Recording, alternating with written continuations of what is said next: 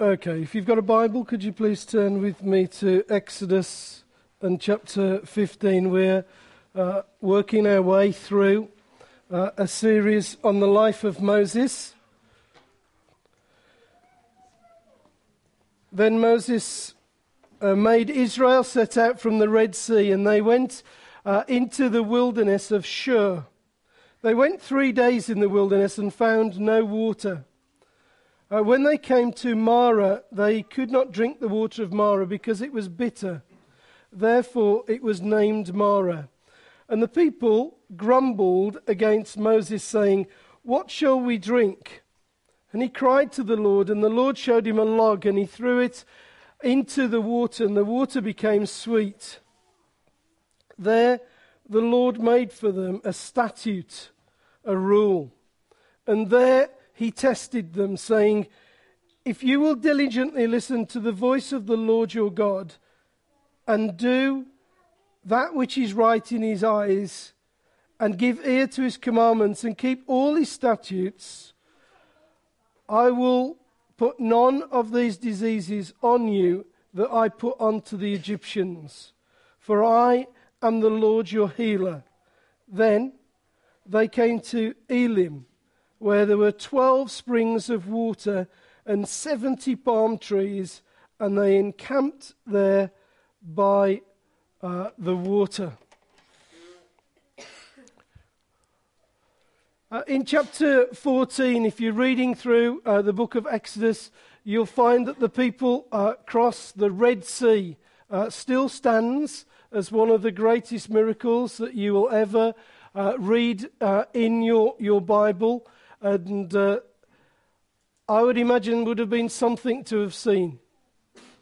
By the time you get to chapter 15, uh, they've gone through the Red Sea, they've been delivered uh, from the hand of the Egyptians, and there is one huge praise party going uh, by, by the side of the Red Sea. The, the folk have gathered, they're singing God's praises, they're declaring Him to be great. It is a party atmosphere. But now, just three days after that incredible uh, and massive event, everything has changed. They have moved from the mountaintop into the valley in just 72 hours. The children of Israel are in uh, the wilderness, which is called Shur, and they make their way to uh, a bitter oasis called Marah, where it says here, and the Lord tested them, or their faith would be tested. I want to remind you of just a, a, few things before we get into the passage. The rest of the book of Exodus from this point on will relate to the major events in about a year of the wanderings um, of the children of Israel in the wilderness. And what you're going to find as you go through the book of Exodus, maybe you want to read it just for reading's sake, is that you will find that there is a pattern that repeats itself. It repeats itself both now and it repeats itself after the Mount Sinai experience. I'll try and explain something uh, like a, a, bit about that pattern as we, as we get on. On the way to the, the mountain, uh, four crises occur. The first crisis is what we're going to look at this morning. There was a lack of drinking water. Then there was a shortage of food. Then we come a bit later on to another lack of water. And then there's a tribe, a wild desert tribe called the Amalek, and they attack them. And in particular, these trials seem to also follow the patterns or the way of thinking that the people of Israel get themselves into. Here's the, here's the first part of the pattern. The children of Israel have been called out of Egypt to the promised land. And Moses was saying to them, Hey guys, this will be a journey. We're going on a journey here. You won't be there yet. It's like sort of sitting with the children in the back of the car when you drive out the drive and they think they're on holiday when you've gone round the corner. This is exactly the sort of thing that we're getting with the children of Israel. They want to be there now. They don't want, they, they want to be in the promised land without the journeying bit. That's quite familiar, isn't it? Most of us want to be in the promised land without the hard work that comes to get into uh, the promised land. They want to go through the easy, no hassle route. And the simple reason that they didn't do that is that God wants to prepare them to be the people of God. That journeying is part of our experience of being a Christian. We have to journey to get to our promised land so that we can be what God called us to be. And they just said, We don't want to do this journeying bit. The second part of the pattern is that when they run into a need, they respond to it by murmuring or groaning, whatever you'd like to call it. You know, they whinged. Soon as there was a need, whinge. No water, whinge. No food, whinge. No, no water again, whinge. When the Amalek, Amalek people come and attack them, whinge. That was just basically how they were. It was sort of, oh, the Amaleks are coming, these people don't like us. That sort of stuff. And that was their pattern. So, first pattern, don't want a journey. Second pattern, whinge. Soon as there's something up, we whinge. Third pattern is that they push God, they push Him. Time and time again, when Moses has to deal with them, he says to them, Will you not listen to the Lord? Sometimes he actually says to God, What will you, what do you think that I should do with these people? He, he doesn't really know. Sometimes he's struggling to know what to do with the attitudes and the way that the people respond to them. And they're push, pushing God all the time. We don't like this. We think you're wrong, God. This is, this is a wrong plan. What do you think you're doing? We're, we're sort of angry with you, and, you and, Mo, and they're angry with Moses. Then what happens is that they repent. They realize their mistakes. They uh, repent. We're sorry that we, we're like this. We, you know, we can see now that we're like this. We're so sorry. What, what miserable people we are. We, we've learnt from our mistakes fourth pattern, or the last pattern, is that Moses intercedes on God for these miserable people and they get their deliverance, whatever the form of that deliverance may be. So we go through this pattern. Now, I want to suggest to you one thing. First thing is this doesn't that sound so familiar to me? Or you? This is me and you, folks. This is me and you. I don't want a journey. I want it now. And I want it this way. And if I don't get it this way, I'll grumble. And by the way, God, I know that this way is right. You're wrong. And then I have some sort of revelation because Dave Simpkins prophesies. And I go, oh, yes, so right. And I repent. The Lord delivers me. Let me just say to you the product of that pattern was 40 years in the desert. You and I have not got 40 years to learn this lesson. We need to be learning this lesson quite quickly. So let me ask you this question. If you are in that pattern, and that's the way that your Christian life functions, please, for your own sake and for God's, let's break the pattern. We're going to look at how you break the pattern a little bit later on. It seems that God has made it abundantly clear and demonstrated that He is going to be a supernatural God. He's going to do this supernaturally. He has supernaturally taken them out of Egypt. He supernaturally allowed them to cross a, a, vast expanse of water. And he was going to supernaturally provide for them in the wilderness. That was the deal. The deal is I'm supernatural, you can trust me. And I think we need to hear that, folks. I think we need to hear that. I am supernatural, you can trust me. I can do supernatural things. You can trust me with that. I can break through. And we need to put our expectations in line with who he thinks that he is.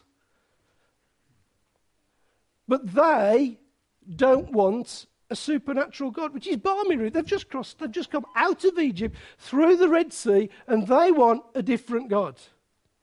Even after what they've experienced, they have a different view of God and a different view of what Moses should do.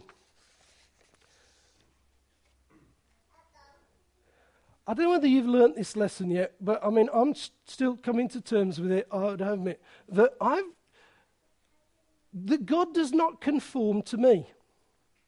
That I should conform to Him. So I look at His Bible and I've got to think, the Bible is there for me to do every word. If he speaks prophetically, I should respond to it. That actually, it's quite simple, really. I do what he says without arguing. That is the essence of lordship. When I became a Christian, I, did I not agree to follow him and do everything that he said? And yet, that thing seems to be the basic lesson that you and I, the people of Israel, struggle with. That we have not just been conformed to be, to be sort of Christians where we sort of, well, we, we, we sort of, well, we, we just changed a little bit. No, not at all. No, I've come under his lordship, which means now that I do everything that he asks me to do, whether I like it or not. Whether I like it or that's the deal. That's the deal of eternal life. I do what you say. I don't do what I say. I think I do what you want. That's lordship. And this is the struggle that the children of Israel were going through. And here comes part of that lordship. When they came out of Egypt, they go across the sea and they go straight into the wilderness. And what we know is that they don't like the wilderness. We don't like the wilderness. I don't know what they thought. That they, they thought that, that, that what Moses would do is that bring them out, sort of tugging Debenhams and Nando's behind him, just so that they could have all the clothes that they needed and Sainsbury's to be added to that, pulling that, just pop next door. You know, that sort of, no, this was a deal that included the wilderness. And I don't know whether you've noticed that actually one of the major themes in the Bible is the desert and the wilderness. Wherever you go, whether it's the Psalms or whatever that you'd like to go to, you come across the wilderness and the desert. And I want to suggest to you something. Therefore, you and I can expect that a major theme in you and my life will be the wilderness. Oh, I didn't want to be that sort of conforming to that sort of lordship. But actually, that's true. That is true. That we come out and we enter into sometimes the will, and people think, oh, I didn't sign up for that. Yeah, you did. You did. You signed up for the wilderness, folks. If no preacher has had the courage to say it, let me say it and then I'll run. You signed up for the wilderness when you became a Christian. This is true. How do I know that? Because here's the illustration. The illustration is that they are going to their promised land. Where is your promised land? Heaven. Okay. Heaven is your promised land. Therefore, to get to heaven, what do you have to go through? We have to go through the wilderness. See, it's true, isn't it? We've got to go through the wilderness. It is just balmy, but it's true. And here's the first thing that we need to get in our mind I have been called of God to be a Christian in the wilderness. Settle it in your heart. Settle it in your future, your thinking. This is part of our package. But having said that, What is extraordinary is that what matters is their response in the wilderness. Because what God could prove was this that He could do mighty miracles in the wilderness. In the wilderness. You don't have to be out of the wilderness in a Reinhard Bonnke meeting to experience a miracle. You don't have to be in the context of some sort of massive conference where there is a great worship and a Pentecostal preacher so that you can respond to it. You can experience God in the wilderness. That's the deal. Wilderness, supernatural God. That's the deal. That's how we were brought up, folks. That's what God called us to do. I want you to, I want you to know this. Why is that so important? Because this is so great when it happens in the wilderness. It's not so great in this meeting. It's just in the meeting. When it experience, when you experience God in the wilderness, it is something extraordinary. So God will do miracles into the wilderness. But also, he wants to make them into a great nation. How do you make a great nation? Well, you have good economy, that's important. Excellent football team to win the World Cup. Don't mention the Wolves. Just don't mention the Wolves. Last year, mention the Wolves. This year, no mention of the Wolves. But it's what you do. Great economy. That's important. Those sort of things. Great football team. What we need? Magnificent city centre. What does God say about how to develop a great nation under God? He says, wilderness. Wilderness.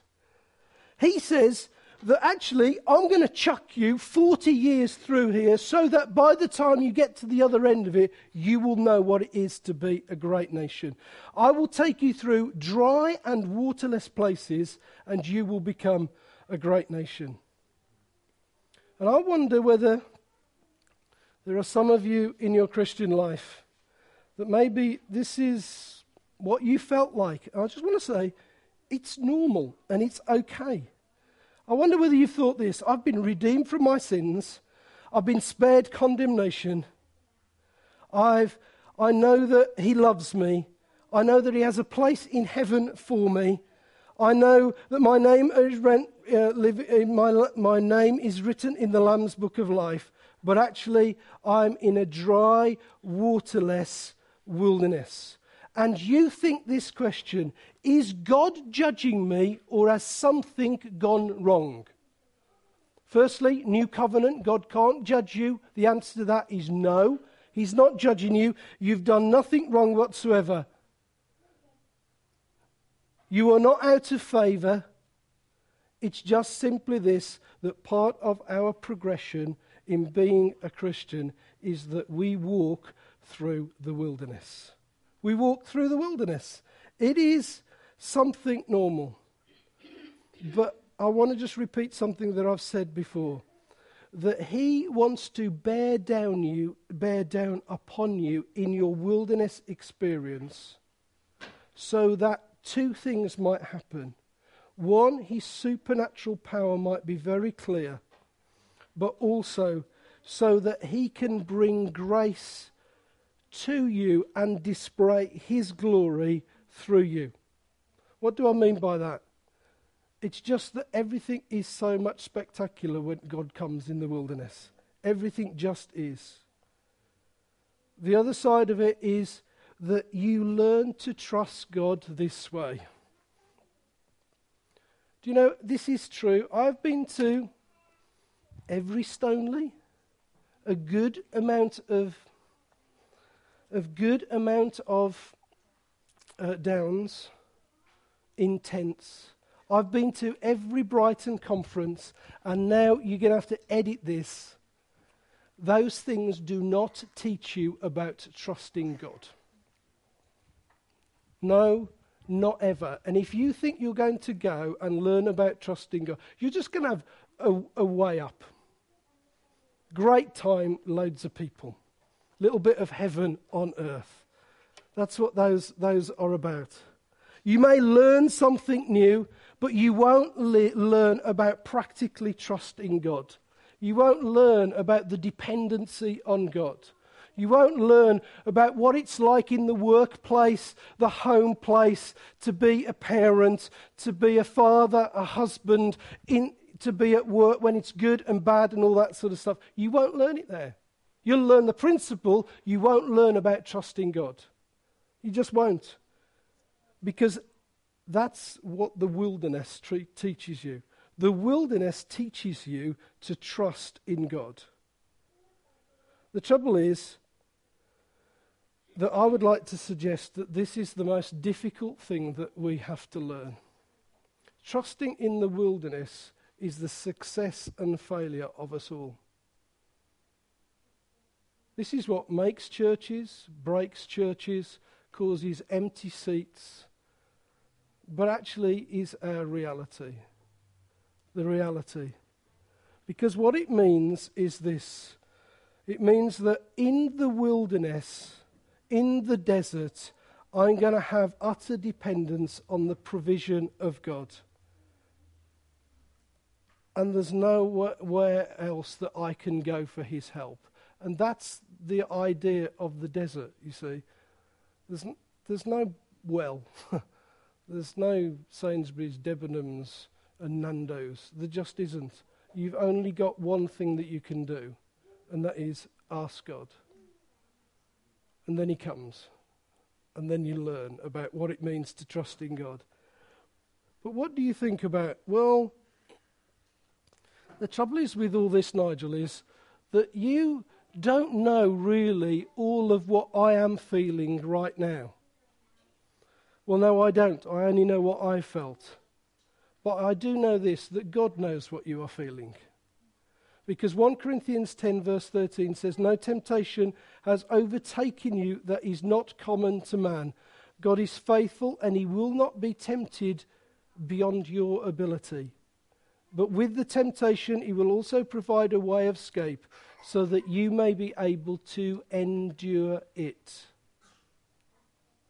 That he is there for you. I just believe that trusting God in the wilderness means bold, active faith in God's word and God's provision. It means accepting Him as good and wise, even though that I'm in the desert. It means believing that He can sort it out, even though that I'm in the desert. It means, let me say that again, I am accepting His providence as good and wise, even when I can't sort it out. So the Lord puts His people to the test in the wilderness, and Israel did not want to live like this. It's just true, folks. Being in the wilderness is just. It just don't do you any good, really, sometimes. That's the truth of it. But that's what you and I think. But God, if you agree with this with me, that God says that He knows best for us, then putting us in the wilderness is not the wrong place for us. It actually is the right place for us because He's trying to teach us something about where we should be in the future. Okay, I know I've milked this a little bit, but let's go at the, look at the difficulty. Let's go on a little bit and make it a little bit worse. The difficulty, verse 22 and verse 23. Israel finds itself in real difficulty. I don't want to underemphasize or ignore that or downplay their corporate dis- difficulty. Israel was, in, was facing something not just individual, it was corporate. So it was a corporate difficulty. I want to say that there's a, a principle for this, that actually, here we go again, that the corporate principle is that you and I, so that we can become Christ like, need to face difficulty and come through the other side. Let me ask you this question. What is your difficulty at the moment, Nigel? What is mine? What is yours? What is your difficulty? The reason that that is in front of you is that God wants to make you more and conform you more into the likeness of His Son so that He can use you more. That difficulty is not a problem, it is an obstacle so that you can go through it, so that you can display His glory and you can become more like His Son.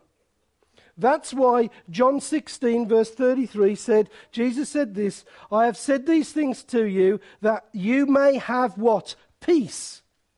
Here he comes. This is how peace comes.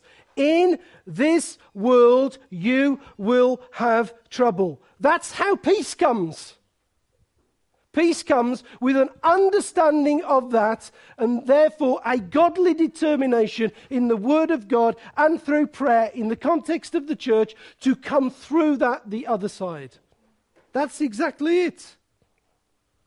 And we need, as a church, to face this. In fact, we will need to face this with each other because sometimes some of us are not going to be going through difficulties, but some of us will be going through huge difficulties. And that's where the church needs to come together to help the person come through, not just because we want them to come through, but because we have a desire that the other person might come through to all that God wants for them.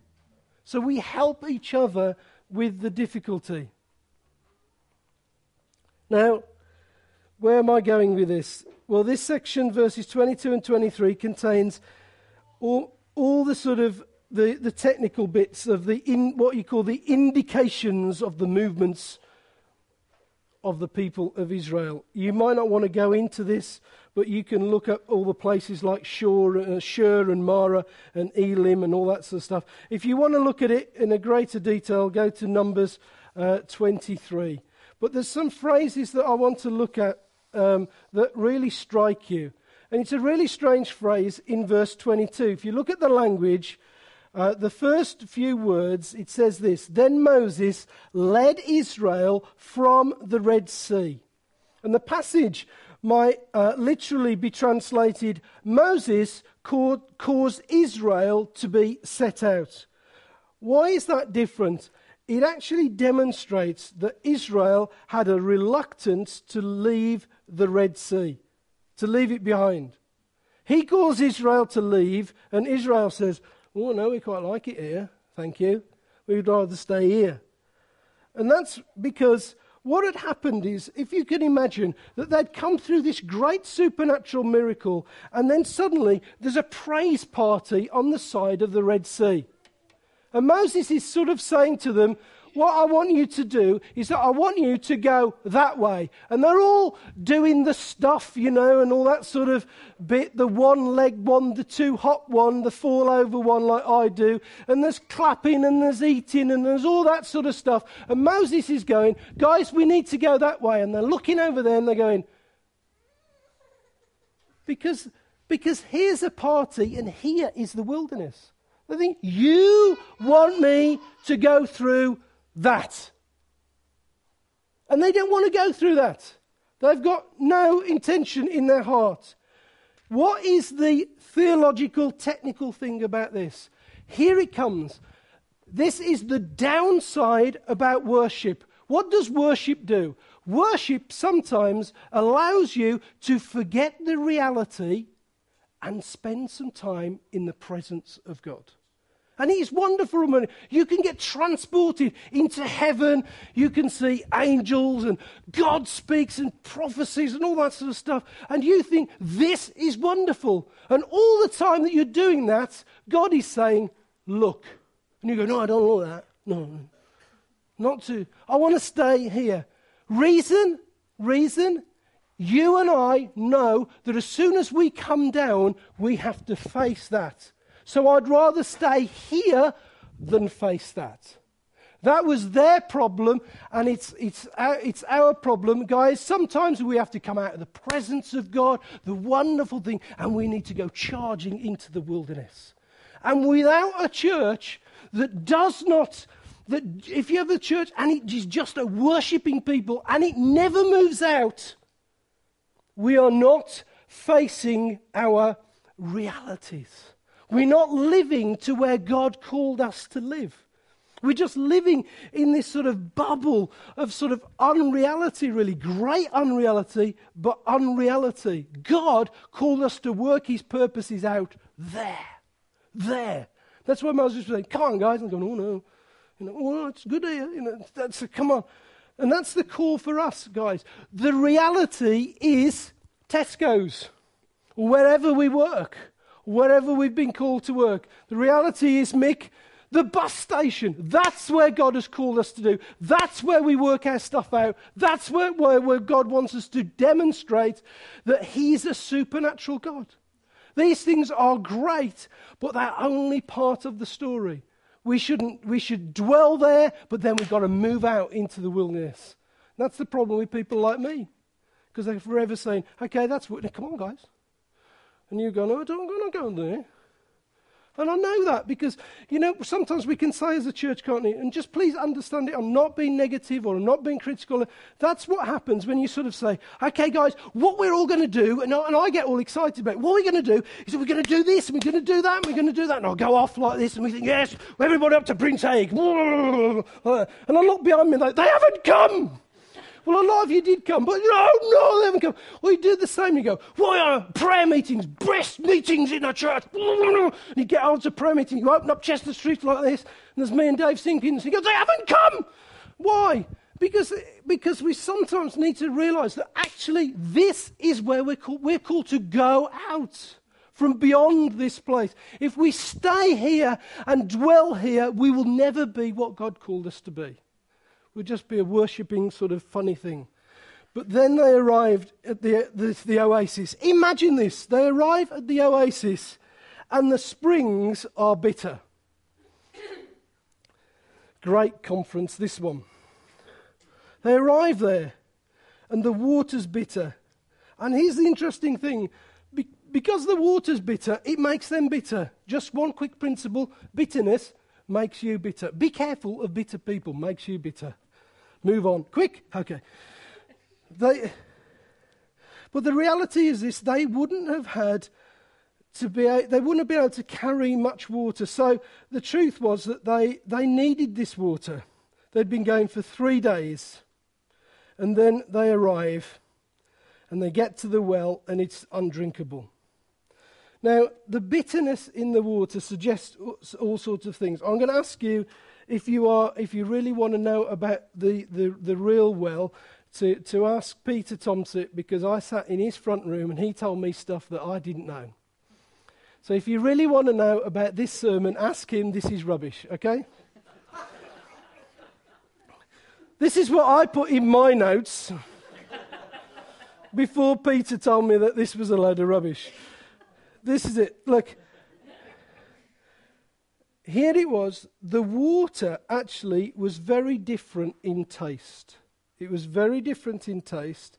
It was very different in its construction to, to the water that they would have had in Egypt. This is where you need to talk to Peter because this is what all that I got, Peter.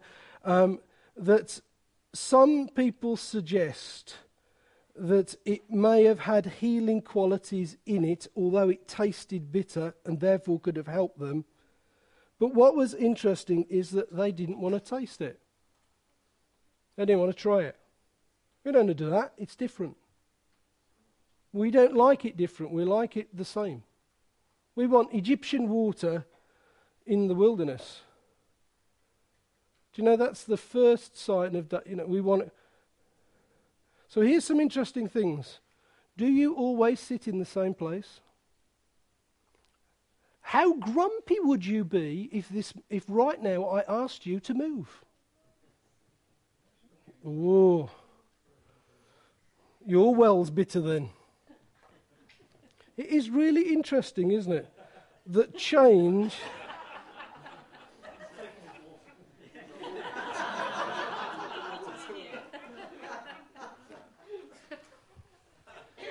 Let me ask you a question in regard to how God works with you.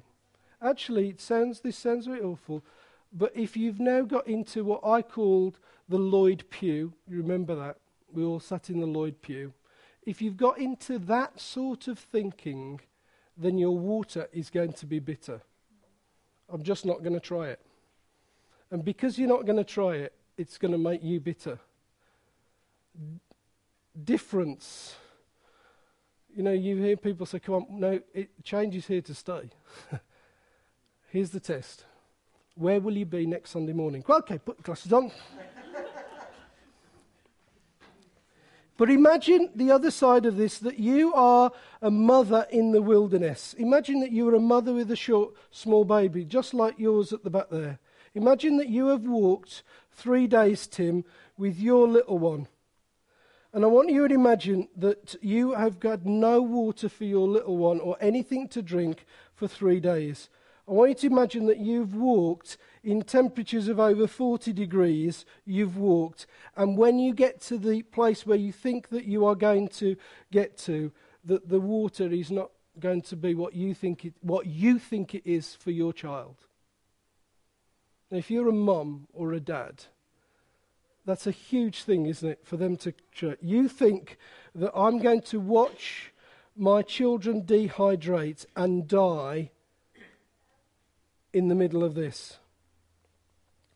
And expectation sometimes is a huge factor in our disappointments as Christians because the expectation was huge when it was on the side uh, of the, the Red Sea, but by now it has fallen. And sometimes the problem is not expectation in God, it's false expectation that we put on what we expect. So a false expectation comes into our thinking, then what happens is that we get wrong, we, we, what we experience is wrong, and we blame everybody else. And actually, what the difficulty is, is the expectation was wrong. And that caused all sorts of problems. And if we're wrong with us, if we're honest with ourselves, you know, sometimes we know that our expectation is wrong. We know that and, uh, and yet we still sort of do it. Now, the children of Israel sort of seem to get to this place and they think, you think, oh, this is it, they're going to die now. But I wonder whether this sort of experience actually happens to you. I want to ask you this question Has God dealt with you tangibly? Yes, you answer. Has He helped you something that was rather remarkable? Yeah. Did you get through it? Yes. Did, you, did God prove to you that He answered prayer? Yeah, yeah, He did. Did you feel His presence when you were working through it? Yeah, it was extraordinary. Did you tell everybody about what was happening? Yes. And then suddenly, did you find yourself in a place and you thought, How on earth did I get here? What, how on earth? It's almost as if I got through that and, and now I've now got this. What on earth is going on here? And the question for them and the question for us is how do I respond in the desert when the water is bitter? That's the, the question. So, our last thing then, or how did the children in Israel respond to the difficulty? How did they respond to it? Well, they responded to their difficulty full of faith and with outstanding character. No, no, they didn't. Their response was uh, faithless. They grumble. And admit it, if it was you or me, I'd have probably done worse. It, probably what I wouldn't have done is that I wouldn't have grumbled outwardly. What I would have done is that I would have grumbled inwardly and grumbled outwardly to my wife. That would be what I would grumble inwardly to me, outwardly to my wife. I might even, if I was going on a good expander, it, I, would, I would grumble to my children. So that's how I would deal with it. But I want to be honest that many of us actually, even though we've gone through that, have been disappointed, haven't we? How we have responded to different things. I don't know if you've ever done that sometimes. You just think, why did I react like that? Why did I react like that? And I don't know whether these people would go into this, but I'm sure that uh, they, they probably would. But when we see what is called here uh, a failure of faith, we need to just go back and see where they came from because they came from a position where they were in faith for everything.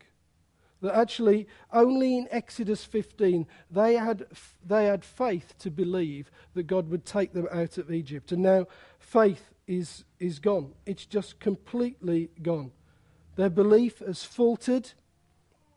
But I want to suggest something to you. I want to suggest to you that this type of thing is actually quite central to what the theologians call our sanctification. The reason that I want to do that is that is that I want to suggest to you that, that God uses us, uses situations like this to help us to grow in faith. And sometimes my, I will be openly admit to you that sometimes my problem is that I will often grumble first. And actually, what God is trying to teach me is trying to teach me faith. And I will grumble first. And I will go there first. The opening verse of verse 24 betrays them because it says, So the people grumbled to Moses. And that's not the last time that we're going to hear these phrases. They're going to do it all the way through for 40 years. They're going to grumble for 40 years. You could do it as, as, uh, as murmur, but it will reappear over and over and over again. And I want to do something that I want to just tell you something about my personal sort of demeanor and sort of help you and then hope you help you to help yourself is that is that what I find is that when there is a situation where God is testing my faith and it hasn't quite worked out as God would, as, as I think that God should work it out, and that I, I come home and I, I do, I, I'll talk about it to myself or to anybody that will listen. I will talk about it.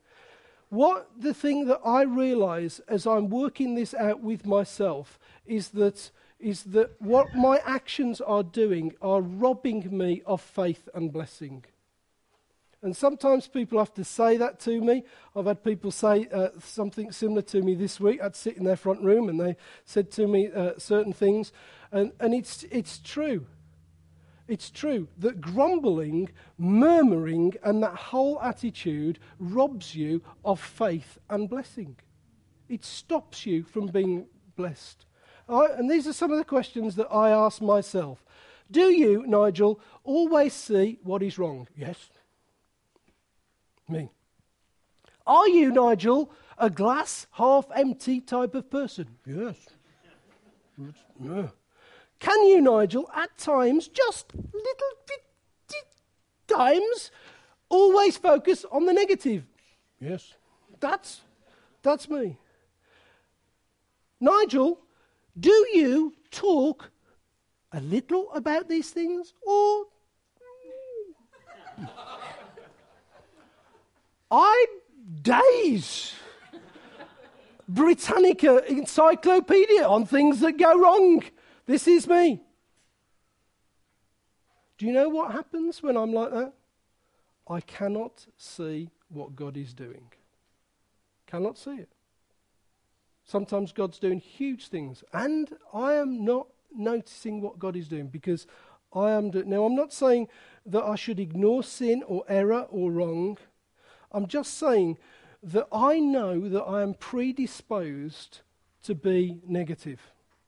Are you thinking at me, blow me, this is the bloke that's leading the church. but I, I'm just being honest with you.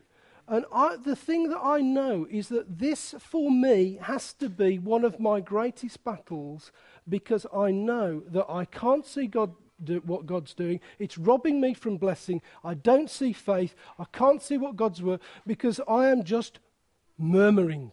I'm just groaning. So here's the question that I ask myself that I will ask you.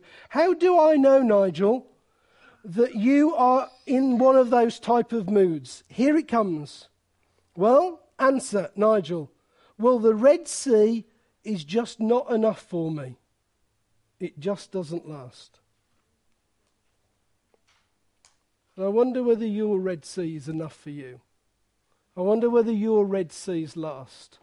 Or actually, what your Red Sea has become is just, well, well, that's in the past. And actually, Nigel, you need to think about this. In short, responding to difficulty is not easy unless we see it as our greatest friend in sanctification. Difficulty is my greatest friend.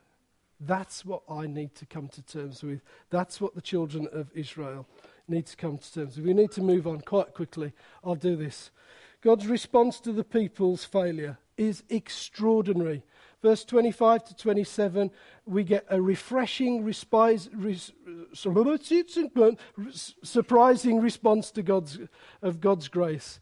God's response was not what you would expect or what you would expect Moses to done. I would have done something like this to the people. God is your judge. God is a king. God is reigning. God is ruling. He's almighty. You're rebelling. Get lost. I'll go on my own. He could have said, After three days, I've had enough of you, which is what every pastor said. I'll just go on my own. Promised land for me, not for you. Stay here then, tough.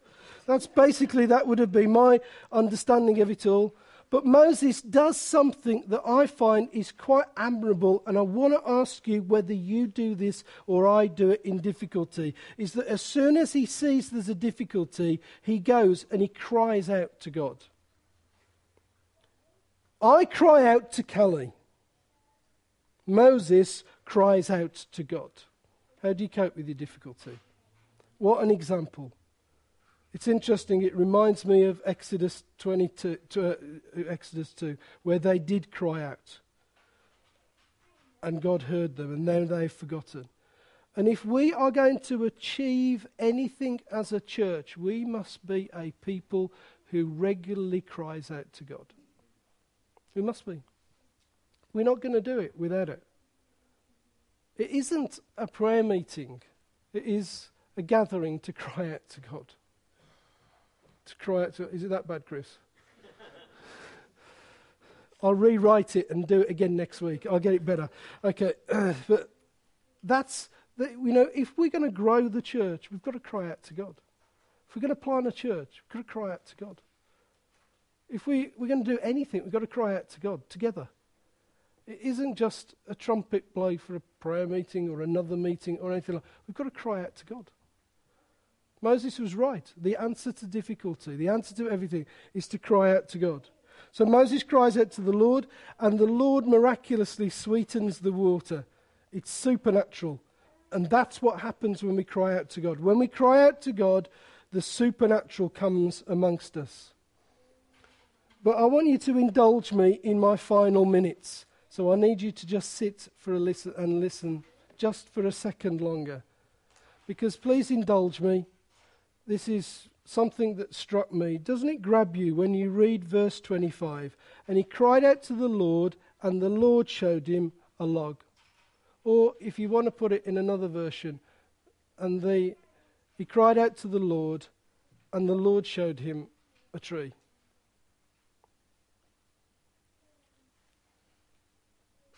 How do you answer the world's problems? How do you do that? How do you answer your husband and your wife? You cry out to the Lord and ask the Lord that, to show them a tree. Cry out to them. You cry out, and the Lord will show them a tree. Cry out, and the Lord will show them a tree. What is the answer to a desert? What is the answer to no water? What is the answer to lostness, wandering around for three days and where are we going? What is the answer? A tree. A tree. 1 Peter 2, verse 24. He himself bore our sins in his body on a tree. That we might die to sin and live to righteous. By his wounds we have been healed. On what basis does he not treat us as our sins deserve? On what basis does he not repay us according to our iniquities? On the basis of a tree. On the basis of a tree. And what was achieved on the tree. It was a tree that made this bitter guy sweet. It was a tree that made this bitter guy sweet. If you are not a Christian, it's the tree that makes the bitter sweet. If you are, look at the tree. It's the tree that makes the bitter sweet. God showed Moses a tree, and when you look at the tree, you see the man Jesus. And you can't help but fall in love with him when you look at him. You look at him and you utter words like, Isn't he beautiful? Isn't he wonderful? What a counselor. What a prince of peace. What a wonderful Saviour. What a great King. What a lamb that would sacrifice himself for me. Bless the Lord, O my soul, and forget not all his benefits. What helps me with a desert? What helps me with no water? What helps me in, in the wilderness? What helps me with bitterness? It's him. I am like I am because I haven't been sanctified yet enough. So I need the man on the tree to come and work with me. You know, sometimes that's the best thing that we can do. If you're going through difficulty, look at the tree. Look at the tree. See what was achieved on the tree. That you undeservingly you unrighteous, you unforgiving, received grace. And you look at the desert and you think, pah, desert, tree, desert, tree, desert, pah, tree. Come on. It is. Now, when was the last time you went desert tree, desert tree? Actually, the tree's your saviour. That's the point. The tree is the Saviour. What desert tree? Oh, dry tree. Oh no, walking lost tree. That's the answer. You know, sometimes we think, no, why no? Well, if Nigel just tweaks this, change this, if we move the cell groups over this way, move the service, no, tree. Tree. Well, what about, what about this problem at work? Tree put it into perspective. What about this problem with my husband or tree? Well, what about the financial crisis in that tree? It is a tree. Let me ask you the question Has the Lord showed you the tree? When was the last time that you stopped and found the tree and dwelt and looked at the tree? One last thing. It is just balmy that even with the attitude of the people of Israel, that the Lord shows them another oasis. They came to Elim, which means trees or terebinth trees. And apparently, those trees have an incredible distinctive mark. Apparently, they say you can go there today. There you go. It's up to you after the service, you may go. The numbers of 12 and 70, some people argue as symbolic. I'll give you my version of it. I don't want to spiritualize it, but for every spring, there's a tribe, and for every palm tree, there's a leader in Israel. What does that mean? It just means that there's, there's an oasis for us all. It just simply means that. It just means that in the desert you can experience an oasis. That God's grace is bigger than, and it is open to all, and that He's over the top. So I want to ask you finally, I've gone on far, far too long, what your expectation of God is. I want to ask you whether your expectation is in line with Him or in line with you. And I want to finally ask you, I want to ask you to, to join me. And I want to ask you to look at the tree. Look at the tree. It will help you in your desert.